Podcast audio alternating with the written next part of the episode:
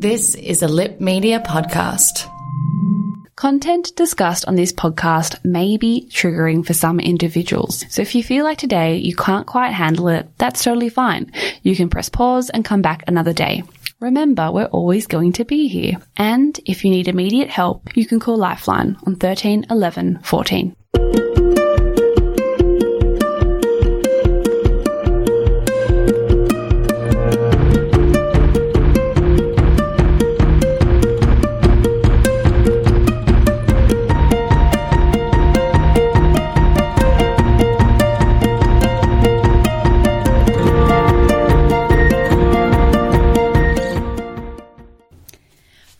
Guys, welcome back to If You Don't Mind. I'm your host, Madeline Cherrington. Thank you so much for stopping by and uh, listening to another episode. I, I really, really am still, to this day, blown away by all the support. Um, everybody downloading the, the podcast. It's just fantastic. I think um, I haven't posted this on social media yet, but the podcast officially hit 30,000 downloads um, the other day, which blew my mind. Um, and I can't help but get excited, and I can't help but think of the future of the show and where it can go and what it can do. And it wouldn't be possible if it wasn't for everybody who listens and and you know messages me and, and gives me feedback. I really do encourage that. Like, if you ever feel like you want to like reach out, you don't necessarily have to be on the show, um, but if you want to chat about the themes, if you want to chat about ways to improve the show, if you have ideas, like I really encourage it because you know, it's all about community. It's all about swapping ideas and telling stories. So, I, yeah, I always say this, but please, if you ever feel like you want to chat about the show, drop me a line.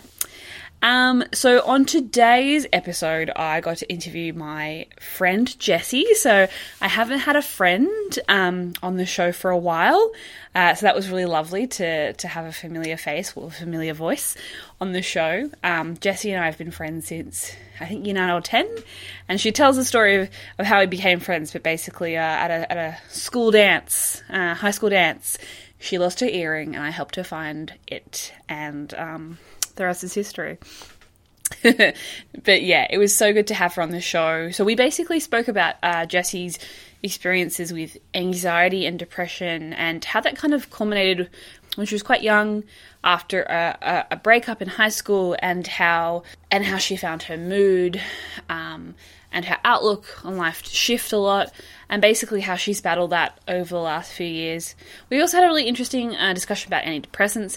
Um, Jessie is, works in um, medical research and um, kind of pharmacology, so that was really cool to kind of hear it uh, from her perspective. Um, but overall, yeah, it was a really lovely chat.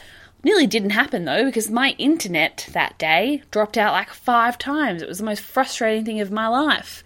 Um, so they, uh, her Jessie's audio is a little bit uh, echoey or wafty, I guess is the best way to explain it, but still very clear and you can still hear it perfectly. So, um, you know, it's COVID times. We do what we can with what we have, and Australia's internet isn't amazing.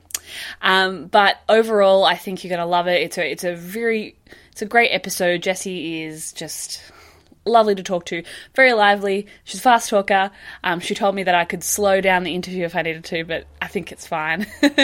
um, but in terms of any, in terms of a trigger warning for today, we do talk about anxiety, depression, suicidal ideation, uh, self harm, eating disorders, uh, binge drinking. So, if there's anything in that kind of list that I've just uh, rattled off that you're not comfortable with today, that's fine. Just uh, come back when you, you're ready for it. But uh, this is Jessie. I hope you love it. I'll see you back after the interview.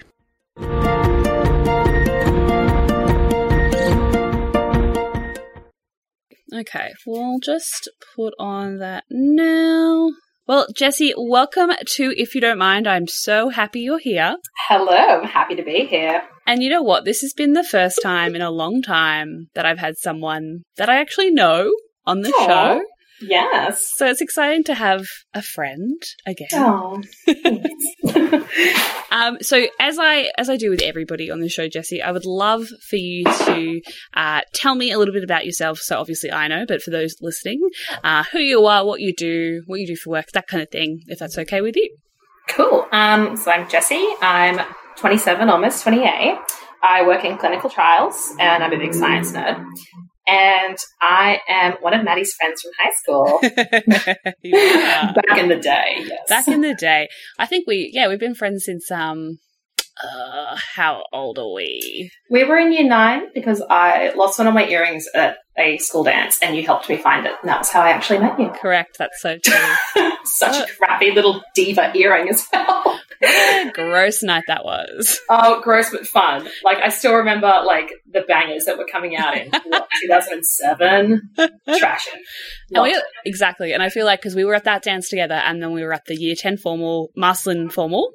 Oh my Um, god, yeah. Yeah, and we we took that uh, amazing iconic photo I have of us um, in black dresses. So overexposed. Looking beautiful. So overexposed. So overexposed. Terrible. So pale. I love Terrible. It's so good. Um, and I think then we also might have gone to that year 12 Marcellin formal, didn't we? And the after it. It was at the Four Seasons, yeah. And the after party was at some weird club. It was like, so weird. near the Powerhouse Hotel. I don't know. It was really small and strange, but cool times. Cool, Yes. super fun. We were really cool. Absolutely not cool at all, but No, 100% terrible. Um, I still remember that bouncer, and she was like running around looking for people who were under 18 who had who had a drink in their Oh my hand. god, yes! Forgot about her. and people That just kept funny. getting kicked out because she'd be like, "You, show us your ID," and most of us would be like, "No, Underage. I don't have an ID." Ugh, terrible times. Um, don't I feel I do feel bad for um all the year twelves who don't get to have a proper formal this year. I do feel a little bit demo for them, true. I. I mean, I look back on it and I'm like, it was gross, but like, also fun in hindsight, so I feel that too. Yeah, I think Yeah. you definitely it's definitely overrated, Oh, yeah. hundred percent. Yeah. Um, but yeah, it's. I, I, I, I feel bad for them. I'm cringing thinking about it. Exactly, exactly. I do know that they're not allowed to dance. Like they just have to sit down and do nothing, which is really sad. That's so sad. That's so boring. I know. You want to have like that cheeky underage drink? Like, Exactly, exactly. And I feel like you wouldn't be able to really plan like an after party anymore because uh-huh. like what a venue is gonna because remember we did ours at like Pump House or some bullshit. It was some bar. oh, yeah, yeah, yeah. Yeah, that yeah. was our formal. Yes. Yeah, yeah. And that would have like that was that's not gonna happen now. Like no venue is gonna let a hundred 18 year olds or under 18 year olds into a venue for a dance party. It's not gonna happen. No. They shouldn't be letting anyone in for any event, event because we're just gross in general at that Exactly. age. But also, put COVID on top of that and recipe for disaster. I know, I know. It's so terrible. It's so terrible. Um, okay, cool. Well, let's get into it. I would really love to kind of start at the beginning with your with your wonderful tale. I mean, obviously, we've known each other quite a long time, and um, I was kind of aware of some stuff that was happening with you in the, the late years of, of high school. Um, but I'd love to kind of know what those last few years of high school were like for you, and uh, especially how those uh, experiences impacted on your mental health then. Yeah, so you're right. You were there for most of it, and you were the first person I actually approached when I started feeling really down. So I oh, remember you telling me. I remember you telling me one day you were like, "You should just go and slip your name under the counselor's door," and I was like. How does that even work? And they're like, oh, well, I just think, you know, it's an anonymous tip. We'll get in touch with that student and we'll reach out to them and see where we go from there. And she was, she was loopy as. Like, I hated going to those appointments. they sucked. But, like, yeah, it was you that, like, first pushed me to go and do something about oh, it. Oh, that's cool. thank I, you, honey. I don't remember that at all, but it Oh. it sounds like something I'd say. I do, yes, because you're just that great of a person. But no, so um, it started with oh god, it started with just like a crappy like teenage breakup. Like it was just Mm. like a ugh, you remember it, but Mm. you know most most breakups when you're a teenager, you're kind of like oh that sucked and you're sad for a few weeks and you you move on Mm. because who cares? Um, I think that breakup kind of was the first time where I ever took a step back and kind of like critically evaluated who I was Mm. as a human being. And I mean critically. Like I was not I did not go easy on myself. But I mean I grew up like, you know, I'm privileged, white, you know, cisgendered girl, like neurotypical, everything's pretty much go I've got everything going for me. Mm. Um I was pretty smart, you know, I was relatively talented and, you know, I did a lot of dance and stuff like that. So I was like, oh, I'm like relatively hot shit. So I had this guy that basically said, like, you know, you're not it for me. And instead of me being like, okay, bye, moving on, I was like, well, what's wrong with me then? Like, Mm. and so I kind of stepped back and went, okay, you know what? You're actually not super attractive. You've got way hotter friends. You're not that intelligent. You've got people in the class who are doing way better than you. Um, you're not that funny. You're actually super annoying. Um, which Wow. is that's still true, but it kind of just like I kind of just went all in on myself and was Mm. like, I- I don't like looking back on it now. I'm like, you are so dumb. Like, but at the time, I was like, I suck as a human being, and Yeah. then it kind of manifested in like, well, I was constantly worried about what my friends thought of me, and didn't think that like I was kind of worthy of hanging around my friends because I was just like the annoying, unattractive piece of shit girl that was in the group, and it started manifesting kind of as it was sort of the first symptoms of depression where I just like really struggled to get out of bed in the morning and my grades were starting to slip a bit and I just didn't really care for Mm. anything after a while.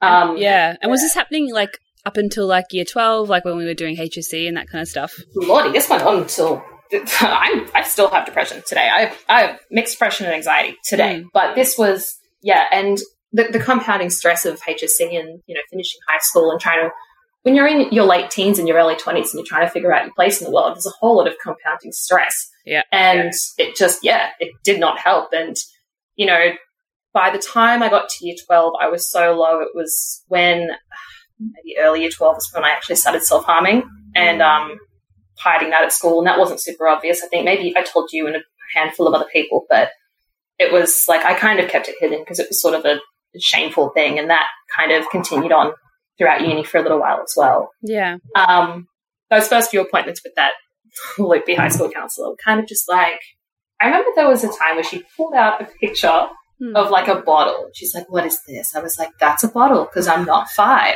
And she's like, "She's like, okay, imagine it's filled with a soft drink and I shake it. Like, what do you think's going to happen?" I was like, "It's going to explode." She's like, "That's a metaphor for your emotions." So I was like, "Holy shit, get me the hell out of this office. I'd rather go and do maths. And I hate maths. Like, I'd rather go to maths and listen to this strange metaphor for my emotions." I was like, "Okay, cool." So I think I went back like once or twice after that and was like, "Nah, not it for me. Whatever, I'll handle it myself." Hmm. did not handle it myself and moved on. And so, hmm, I get to uni.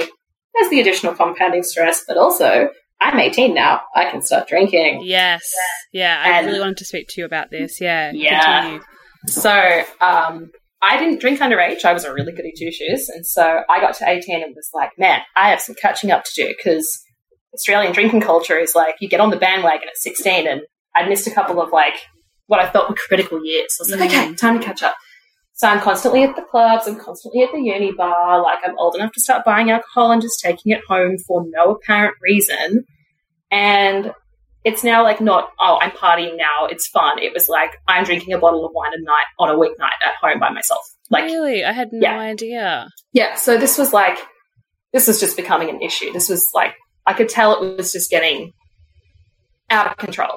And I kind of looked into like what I can do with that as well. And I, I, I started looking into like Alcoholics Anonymous as well, um, because it got to the point where I was drinking when I got out of bed in the morning. Whoa. Yeah, it was, it was not, well, there was a whole lot of stuff going on. There was like a dodgy relationship going on. There was Mm. my parents separating going on. It was a whole compounding thing. And so I was like, okay, I'll look into Alcoholics Anonymous and noticed that a lot of the things that were run were run by the church. And after being at a Catholic school for 13 years and going to Bible camp, I was like, nope, not for me, not that. So that kind of forced me to be like, all right, no, just, just stop drinking. Otherwise that's your option. Hmm. So that was kind of an easy one.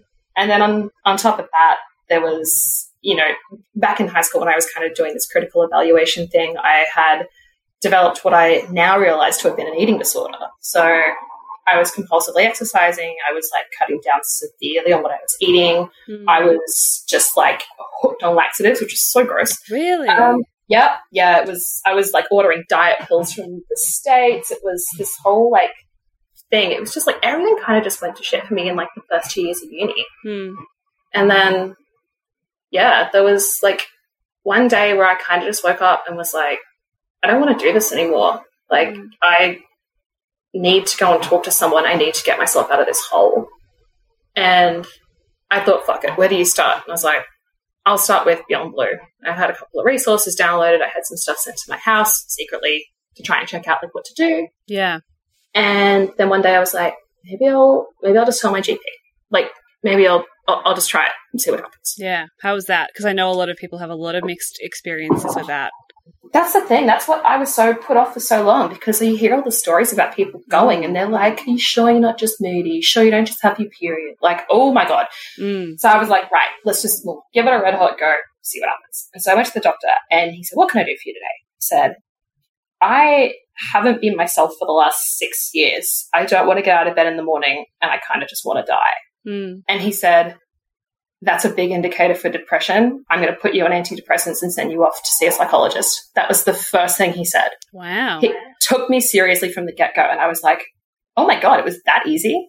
Like, it took me years to get the confidence to do it. And he was just like, yep, we're just going to do this. And this is going to be how it is from now on. I was like, oh, okay.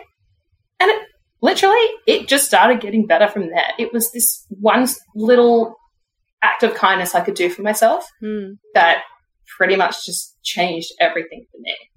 That's incredible.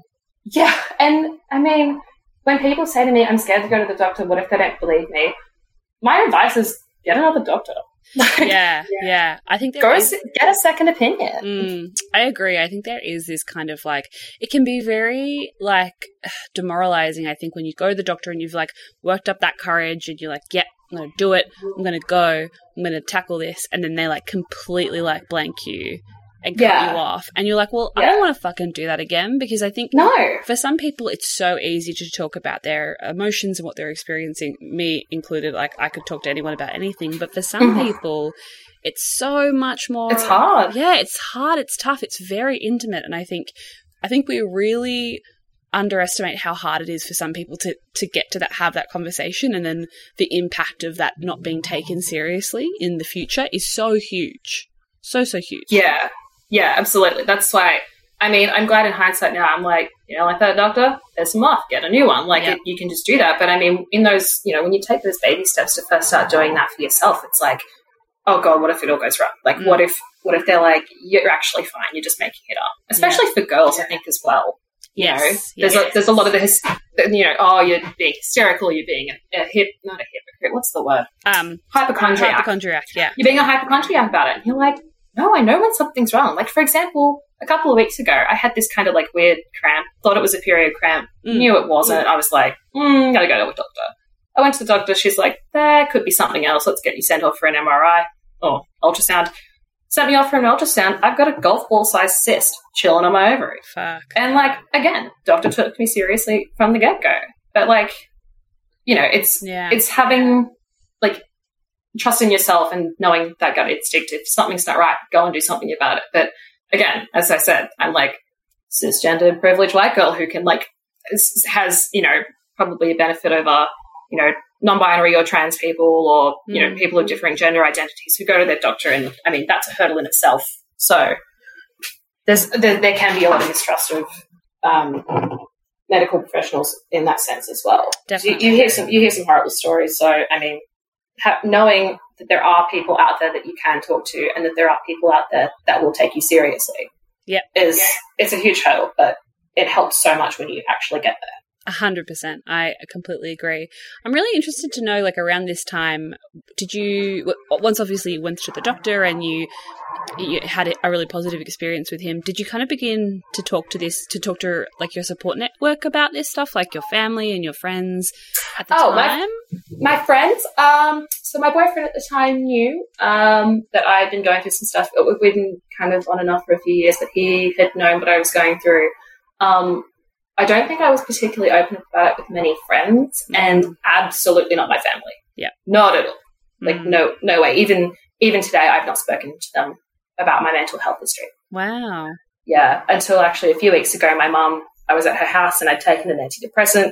I'd actually taken the last one in the box and I threw the box in the bin. And she was like, What did you throw in the bin? I was like, Oh, nothing, it was trash. Anyway, so she must have gone through the bin and found the box with my prescription on it. And a couple of weeks later, she just makes a call and says, Are you on, anti- are you on antidepressants by any chance? I was like, Oh, God, you've rummaged through the bin. and I was like, Yes, why? And she's like, Oh, what, what are you taking it for? I was like, Oh, because I have depression. Like, why, why else would I take antidepressants? Mm. And she was like, "Oh, maybe we should talk about that one day." And I was like, "Uh, no, thanks, I'm good." Like, I'm still not at the point where I'm like comfortable to have that chat. It's very awkward. It's so awkward. Like to your friends, they're just kind of like, "Lol, here's a meme about me wanting to die." Yeah. To your family, they're like, "Why do you want to die?" You're like, "Oh God, like I don't really have a justification for this. It's just like a, a thing. Like it's fine. Mm. Can I have dinner? Like move it along." Yeah, I think So- it's. I think it's. I guess when I've had those conversations with my parents, I think it's because they Mm. are from that generation where, like, you weren't allowed to have those feelings. It was just like No. not a part of existing. And I think for them, it's like, okay, well, same same goes for us. Like, you're you're so lucky. You shouldn't be having these feelings. Like, push them down. Like, repress them. Yeah. Like, it's normal. And you're like, no, it's not. It's this. It's this common theme of it's normal, which I think is the most damaging because it completely Yeah. invalidates how you're feeling. Um, Yeah. and you're like, oh, okay, maybe I'm just being dramatic but but no, really, you've got you've got like some shit going on, and it's it's so hard to kind of explain it to your parents without them just kind of I don't know, not always, but without them kind of flogging it off for something else. Yeah, you're like I'm like I'm, you're just sad. You're like, no, my brain's not making enough serotonin. Like Yeah. it's it's a there's something really going on here. Yeah, a hundred percent. I completely agree. Okay, and when you first uh, got to see that that psychologist, what was that like? Because had you, because obviously you'd seen that counselor, she was like, not great, and you hadn't That's really seen soda anyone. the soda God. bottle. Had you seen anyone else in that time, or it was kind of just like this is this is the first time you're seeing someone like you know professionally? It was the first time professionally. Yeah, Wow. he literally just referred me. He was like, "Oh, would you prefer to speak to a male or a female psychologist?" And I was like, uh, "I don't know, female, sure." And he referred me just to a place kind of down the street.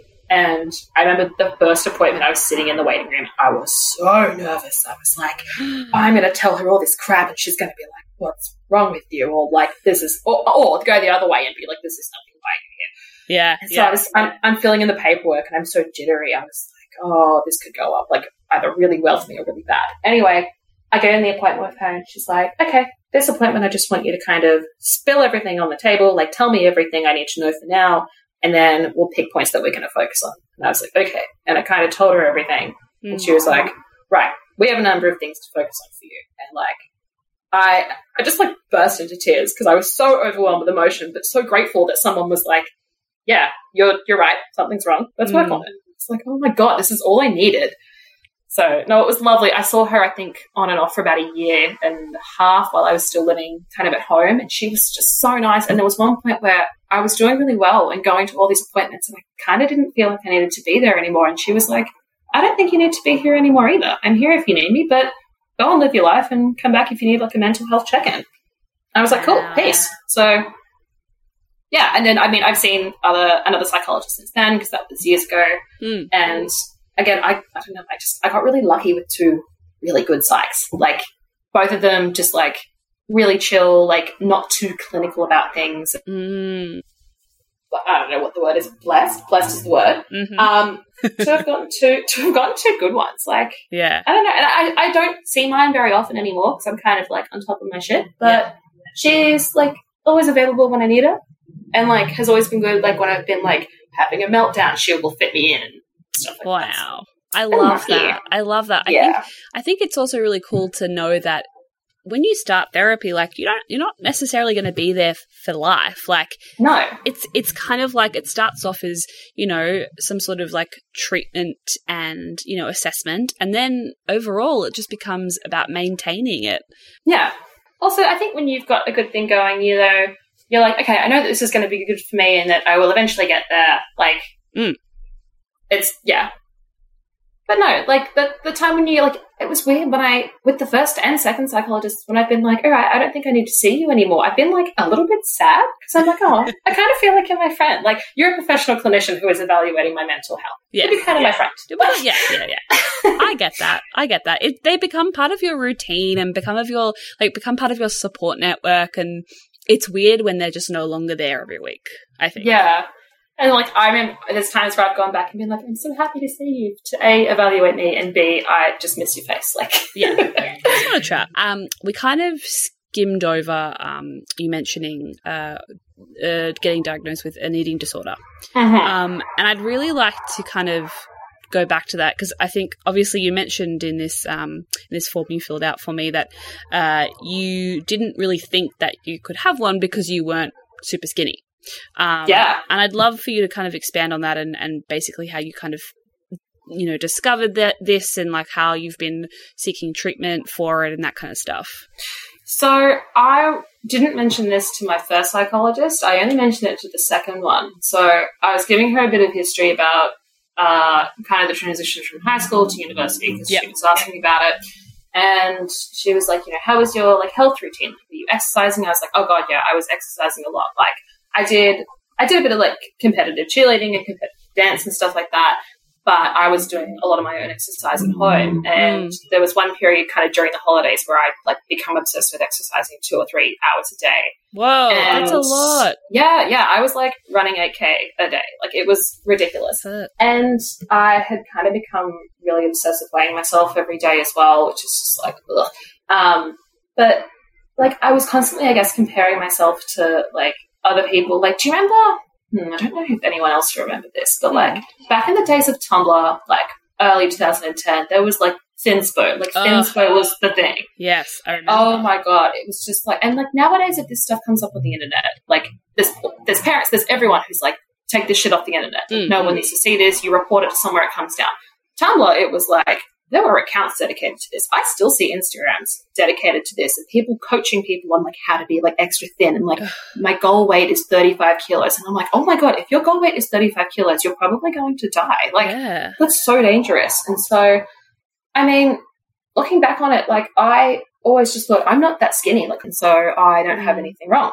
And mm-hmm. also, I'm totally in control of it, so I don't actually have anything on my head because this is all me doing this willingly to myself. Mm, mm. And I mean, at the time, I was like, oh, I'm never going to be skinny. And I look back on photos of myself at that time now, and I'm like, someone get this bitch a cheeseburger. Like, she needs to eat something. She is too goddamn thin. And at the time, I thought I was like fat and gross. And I look back at myself now, and I'm like, oh my God, like, Yep. wow. Like, how did I not see it at the time? How did I not look in the mirror and go, bitch, go eat something? Like, Mm. it was yeah and so because i was never that skinny i never thought i had a problem until i talked about this kind of through with my psychologist and she's like oh so you had an eating disorder? I was like no i wouldn't say that. I mean i was pretty obsessive about like the, the clean eating and like not eating on certain days and weighing myself. She's like yeah it's an eating disorder. I was like Wow. but i was never skinny. She's like it's an eating disorder. I'm like oh okay. And she's like you, you didn't realize it at the time? I'm like well in hindsight i guess i do but like I never thought it was that. And she's like, Yep, there you go. That is that is your answer. I'm like, Wow. oh my god. so yeah, took me a couple of years to kind of realize that like, yeah, everything you were doing like fit the criteria. And So- how, yeah, and how's your relationship with your body these days? Because I feel like it's from speaking to you previously, it is better. It's better. It's not amazing. Yeah. Um, I still constantly have issues with like how I look, and I like kind of like fuss over my appearance constantly to the endless dismay of my boyfriend, who's like, "Shut up, you look fine." But it, yeah, I don't know. I what's what's really frustrating for me. I do it all the time. I hate it.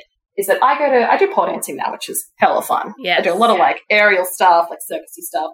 And it's at this studio. Shout out to Sky Science. At the studio where every body, every gender, every sexuality, every race, every ability, everything. Everyone is embraced and everyone is celebrated. And it's this beautiful body positive environment. And I look at everyone there and I'm like, wow, everyone is so hot. Everyone is just like so amazing. Like every body type, gorgeous. Look at myself in the mirror and I'm like, ew. Mm. I'm sorry, why can't you put the body confidence that you see in everyone else, that you like think everyone else is like amazing? Mm. why can't I relate that to myself? And I literally just rack my brain like, what is wrong with you? But I mean, it's a it's a process and it's in progress. So it's hard. I mean, learning to love yourself is hard. And oh yeah, I agree. I mean, yes, yes. I mean, in high school, I feel like we were both very like very slim, skinny gals who we Mhm. were very big for some reason, because society is fucked. Um, Mhm, and true. you know, I obviously went on antidepressants and I put on quite a bit of weight, and Mm-hmm. just I think understanding. Like obviously, the first few months it's very jarring because all of a sudden you're in a body that you don't recognize, yeah. um, and then you're like, "Fuck, I actually had it really great," and you're like, "No, that's a fucked way to think. It's it's Yeah. not about it. Like having a great life isn't you know based on how thin you are, no. um, but it's very it's so much hard. I think it's so much harder to do it when so many other people in your life are just still stuck in that constant like have to be skinny, have to be healthy, have to look good mentality. And it just Yeah. makes you feel like you're stuck in the middle a lot of the time, I think. So so true. Like I feel like since since doing all this pole dancing and stuff, my self confidence has absolutely skyrocketed from where it was. Because Mm. like you're in an environment where people are there to like have fun and lift each other up, and it's like you, you kind of stop worrying about yourself so much. Yeah. like oh, I can have fun and not be constantly worrying about what I look like and what my body looks like. So, I mean, and especially now, I think on social media, Instagram, the big one, like it's now like it's now cool and fine and good and fun if you're fat or if you don't have like a typical like model body. Yeah. Like, and seeing it more often now is just kind of like, wow, like I I look like that too. Like you, you see other people who have bodies where they're confident and happy in themselves, and it makes you want to be visible too.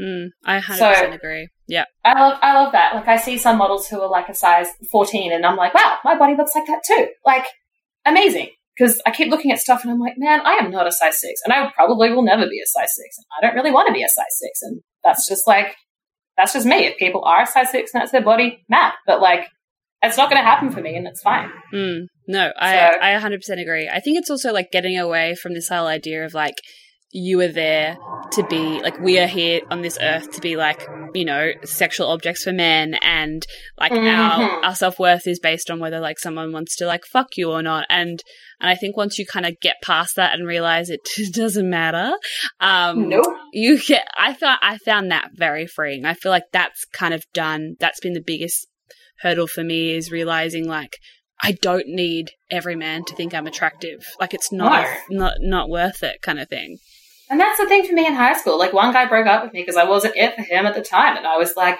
oh my God, I'm never going to be attractive to anyone. It's like, no, you're just not what this one 16 year old kid wants. Like, Yeah. it's fine. Move on. You're, you're sweet. And Yes. then, I mean, I don't know. Sometimes I'm like, oh, I feel so unattractive. And then you get all these like unsolicited messages on Instagram and you're like, hmm, like now I don't want to be remotely attractive because this is what you get. Like it's, yeah there's no winning. There's I don't- winning. exactly i don't want to be seen i don't want to be seen at all anymore by men i just don't want to be i want to be invisible I just want to be a mass of energy. Yeah. Just floating through the world just a blob with no form. Well, I guess also circling back because I think we kind of again skimmed over it because you're always a fast talker. You always have been. oh, I'm sorry. I just like was like, here is a five minute rundown of my entire mental health history. I love so it. I love it. shout out to my psychologist who have had to deal with that for the last couple of years. It's very on brand. I love when you. I, I used to love when you tell stories, and I'd be like, "This is just so intense because she's Oh. talking so fast." if people want to like slow this recording down to about 0.25 of the normal pace, like go for it. You might actually get some coherent words out of me. Ah, funny. Um, I guess because you also mentioned to me previously that you know alcohol abuse potentially has been something that's been in your family Mhm. as well as depression. Um, and I just kind of like to know, you know, how everything's been going with your drinking. Are you kind of are you abstaining? Are you kind of using like a harm reduction method, or like how's that how's that all going? Like how have you kind of you know forged a way through that? Um, tell you what, COVID was pretty interesting for that. So, I mean, there's like, we're not going out to clubs anymore, but I can do a lot of drinking at home. Like, it was like, oh, it was a balancing act. And Mm. when, when COVID started, there was a lot of just me and my partner sitting at home with a case of beer every kind of week and just sort of plowing through the alcohol. And then we kind of went, ah, this isn't actually that fun. And so, Really? okay, yeah, so I, I, I love a good drink. I love good party, but I definitely, I'm too old to be able to party like I was. So that's my body being like, okay, time to dial it back. um, and no, I love a good glass of wine with dinner. I'll have, you know, one or two whenever I kind of feel like it, but I know now not to let it get out of control because I kind of think back to how I was when I was drinking a lot and it was gross. I was like being carried out of bars by security guards and like you're spending most of your night throwing up when you get back from the club and it's just like Hmm. I look at that and I'm like, that's that's not me anymore. Like I'm I'm an adult now. Like I I have a sophisticated glass of wine with dinner and then yeah. But no, I love a party, but I can I don't know. I feel like I can kind of manage it myself now. Yeah. So you, you would say like you've got a better relationship with it now. Yeah, totally. I think cool. also I think that's part of like having a better relationship with my own mental health is like Yeah. I don't have a reason to be drinking myself under the table every day. Like I get home from a bad day at work and I'm like, oh, I need a drink. And there's other days where I'm like, I had a great day at work and I don't need to drink at all. Like there's, Mm. you know, that kind of relationship there where like if I'm in a good mood, I, you know, don't need it to party. I can just go to bed early. That's my celebration now. That's so boring. No, I'm an adult. I'm like, that's oh my god, I'm so excited to go to bed at eight o'clock. I'm so excited to go to bed tonight. Actually, I'm really excited to sit down and watch The Bachelor, to be honest. oh god, I have not been following it this season. Oh, I'm really At terrible. I need to stop watching it. I hate myself every time I watch it, but I'm like, it's so entertaining. You're like, I'm an independent woman who likes to uplift other women, and, then you watch this show and Yeah. you're like, fight, fight to the death. Like, Exactly. You're like, in the back of your mind, you're like, I'm a terrible feminist, but I Yeah. want to watch this. I'm here for the drama. I'm here for the Here for the drama. Um, no, I think it's really interesting. I mean, the more I speak to people, especially who've had issues with, I don't even want to say issues, but have had experiences with alcohol dependency and, Mhm. and things like that, I think it's cool that we're now moving away from the abstinence model, model being the only model. I think Yeah. once we kind of start to recognize that the the, the, the reasoning behind you drinking um, or behind that that that substance abuse i think it's so much easier to then be like okay i don't actually need to completely get rid of this. I just need to kind of look at how i'm reacting and why i'm doing it. And i think that's such that's so much more important than just like abstaining and just being like cool i fixed it. Yeah, I think you definitely need to look at like the underlying reasons for why that's your your crutch, your coping mechanism, if it is, and like you you can't band aid a solution and say take away the crutch but not fix the underlying problem. A hundred percent, a hundred percent. And I think it's cool that we're slowly, yeah, getting away from that. Just cut it out and everything will be fine model. That just doesn't work for a lot of people. No, Um, and I mean, if it does, uh, that's what you've done. Power to you. power to you. But I think a lot of people just haven't found it effective. Yeah. Um, so like, let's try something new. You know, yeah, why True. not? Let's just keep figuring it out. Yeah. Um, I also I know you also mentioned that you'd like to speak about your antidepressant journey. Oh. Um, I'd love to hear about it because I think it's very interesting how um, a lot of us are sold this like, yeah, you'll just go on them, and then six months later you can go off them, and it'll be fine. And it's not like that. and no, it's no, it just it's just like I feel like there's this there's this kind of issue with obviously it's great the fact that we have access to this medication now and a lot of Mhm. people are able to take it um, and benefit from it. But at the same time i feel like we still don't have a very holistic truthful conversation about what it means and what it does and what it feels like and h- how it's interwoven within your, your mental health journey. And i think we need to do that more. Um, Yeah. so I'd, I'd love to hear your, your thoughts and your experiences So I've gone in one big circle with my antidepressants. I was started on 10 milligrams of Lexapro. That was the first thing my original doctor gave me. And then after a while, I found that it was becoming less and less effective. And he was like, okay, we'll increase you to 20. Um, and then by then I'd, I'd changed GPs um, and it stopped becoming effective again. So I got put on, what did I get put on the second time? It might have been Prozac. And then I was on Prozac for a bit and that didn't work. And then I got put on Lexapro again, it didn't work, and then I went on Pristiq, and then that didn't work, and then I'm back on back on the Lexapro. So, I mean, I think like it, it sucks that you have to like you know kind of chop and change, but there is no one solution that fits all. Like Mm. no one's no one's mental health experiences are the same, and so no one drug is going to fix it for everybody. The same way you people say, you know, why don't we have the cure for cancer? It's like, well, what cancer? Like there's there's heaps of different types of cancer. There's not going to be one cure. Mm. Um, and I also had the benefit of uh, majoring in pharmacology at uni and Ooh. doing a master's in pharmaceutical Yeah. medicine. So I kind of, you know, got to know a little bit about the underlying pharmacology of how these drugs work. And um, yeah, I think that kind of gave me an interesting perspective on it because I had already known that if this doesn't work, I will need to try something else. Um, I might not be on them forever. I might be on them forever. And also accepting that you may be on them forever is Yeah. is one thing. And also that it's completely fine to be on them. And if you have to be on them forever, so be it. Like exactly and then there's yeah, then there's also the question of like, well, what are the side effects? Like, am I going to feel numb? Am I going to be manic? Am I going to get side effects? Am I going to gain weight? Am I going to not be able to drink? Like, there's a lot of underlying things as well. And I think for me, the the one side effect I get from Lexapro is that bright lights cause like a, a really big flare. Like, I can't look at bright lights, and so it makes driving at night a nightmare. Dude, Like- I have exactly the same thing. I'm on Lexapro. Right. Yeah, I can Yeah, look at bright yeah. lights. It makes me feel like I'm like, I don't know, not drunk, but like out of. It's weird. I hate It's it. like, yeah, it's like it's kind of like you've been crying, and then you look at a light, and Yeah. it's like all like yeah, that's what every light just looks like. So driving after six Mm. p.m., I'm like, oh god, like if people have their high beam on, I'm gone. Like bye, I'm blind. Wow. So yeah, and also like if I take it too late in the day, then I can't sleep. But like whatever. Yeah. Um, I get some. weird- Do you get weird dreams as well? yeah, I get weird dreams. I Like get night sweats.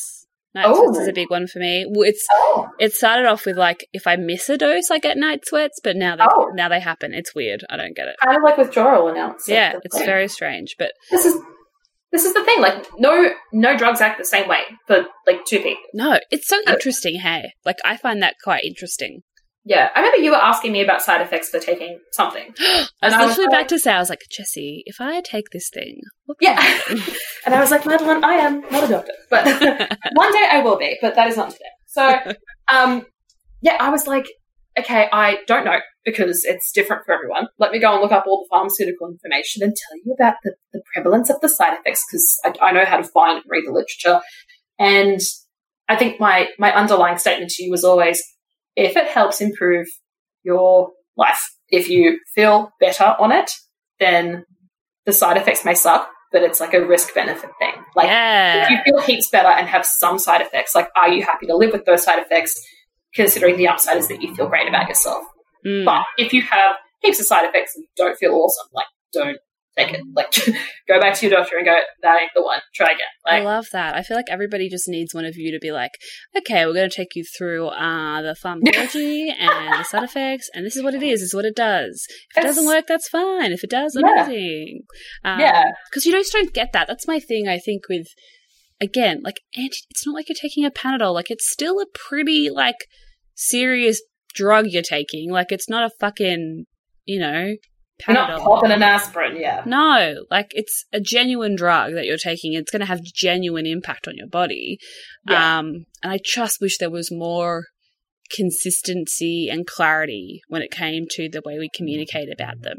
Um, I think also mm, I, I have no idea if this is true, but just thinking about it when you were talking before about how our parents are part of that generation where mental health isn't taken as seriously, Yeah. is that we haven't got a lot of new data, I guess, that like kind of looks more in, in depth at like comparing antidepressants. And Mm. I think maybe it comes from that culture of like the people who are researching it are part of that generation where they're just like, oh, it's a thing, but it's not a big deal and it's fine and we'll move on. Mm. But I don't know. I think us, us Gen Ys and Gen Zs, the Zoomers, it's so funny working with a team of people who are all working in clinical trials and like someone will say, Oh, I'm taking this medication. The other people will go, No, didn't you see this trial that said it was blah, blah, blah. Like it's just, it's a completely different like Really? conversation than you'd have with your friends. Like it's just all of us are just like far too nerdy. Far too nerdy. It's just like, no, go and read this paper. Like you'll see it doesn't work, or like you know that you shouldn't take it with this medication because they interact because of this metabolic pathway. Like it's so lame. wow. But that's yeah. So But I love that. Information is knowledge. And Mm. pow- eh, I'm sorry, information is power. Um, information is knowledge. That is information is the knowledge. That's how it works. Ah, ah, ah, it's data. Like wow, Data is power. Um, great time. And no, I it's really interesting. I mean, I've read some studies as well, and a lot of the what's hard about like you know studying antidepressants is like how do you how do you like quantify like depression? Like how do you say Yeah. what is sad? Like what is fatigue? Like how do you put that into a number? Yeah, when you're a kid, you know, they, they point to the sad face on the scale. They're like, I feel like this today. But when you're an adult, it becomes, like, or adolescent, teenager, it just, it becomes a lot more complex. And like, Yeah. you know, there's, you don't, you might not even feel sad the same way from one day to the next. And, you know, it's, yeah, it's, it's messy, but it's, it's very abstract. so messy. I remember someone telling me like it's very likely. Oh, I don't know if it's very likely, but you could just be experiencing like a um, placebo, and I'm like, okay, cool. If I am sick, Oh, yeah, placebo effects, nocebo effects. Oh, they are some interesting times. Yeah. So, I. I mean, um, like I know someone who was um, going to start taking Ritalin Mm. for their ADD or ADHD, and said, you know, I don't, I really don't know what to expect from this, and you know, we'll see. And you know, took the first tablet the next day, was like, wow, I have felt such a significant change that it might just be placebo effect. I was like, I don't think that's placebo. Like, if you don't know kind of what to expect and you go into it with a really open mind Mm. and like notice a difference, it's like, eh, it's probably not placebo. But yeah, I know it's interesting. Like, ah, drugs are weird. I know. They're so weird. mental health, stick the two weirdest things ever together. Wow. I know, I know, and I and I think I also can't help but like feel very lucky that this is these are the like we have obviously issues with these drugs, but like there are so many other drugs uh, prescribed for other mental health conditions are so much Yeah. more complex and and difficult to live with, um, and the symptoms are so much worse, and that's I think Yeah. really interesting. I feel like obviously antidepressants are prescribed, you know, a lot because for most people, um, the side effects are low and they have good outcomes and blah blah blah. But like, I feel like sometimes in the like the mental health community or like the psych community, that there's just like this, like, okay, well, it doesn't matter if they have a complex mental health issue. Like, this is the drug that they have to take. Like, we don't care if the symptom, the side effects are really bad. Yeah. Like, that's just it. This is all we have, and that makes me really sad. Yeah, and I think also like it's become it's become and becoming more acceptable to talk about depression and anxiety. But Mm. where when when do the other sort of mental health things come into it? Like when do we start talking more openly about bipolar or when do we talk more about PTSD? Like Mm. I feel like these are these are still less socially acceptable to talk about openly. Um Mm. and like like different personality disorders. So, you know, it, it's like, oh, okay, I can, there's all these options kind of for depression and anxiety because there's more of a demand for it because people are finally speaking out and having these open conversations. But Yeah. I think I know I know that the drugs for treating, for example, bipolar are quite intense, and I think there's still because there's still a little bit of that stigma there. Yes. There's kind of like less, you know, novel agents that you can kind of explore for that. Jesse, before we finish today, I'd love to ask you what I what I ask everybody else, and that is if you could give your uh, if you could give some advice to someone who is young and was going through something similar to what was happening with you when you were younger, um, what would that advice be? So what I wish I could go back in time and tell myself now, I want to I want to smack myself in the head and I want to pull old Jessie by the shoulders and say to her, this isn't forever. And once you take that first brave baby step into seeking help for yourself, no matter where it is, it could be your family, it could be your friends, it could be a professional.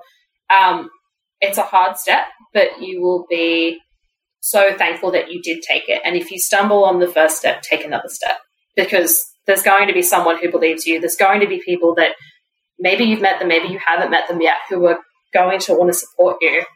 And you'll be all the better for it. And where you are isn't forever, and things do get better. I love that. That's perfect. Oh, thank you. Brilliant. Well, Jesse, thank you so much for coming on the show. It's been an absolute pleasure. Oh, thank you. I've had so much fun. This has actually been so fun to do with you, Maddie. Yay! Brilliant. Well, thank you so much. Bye.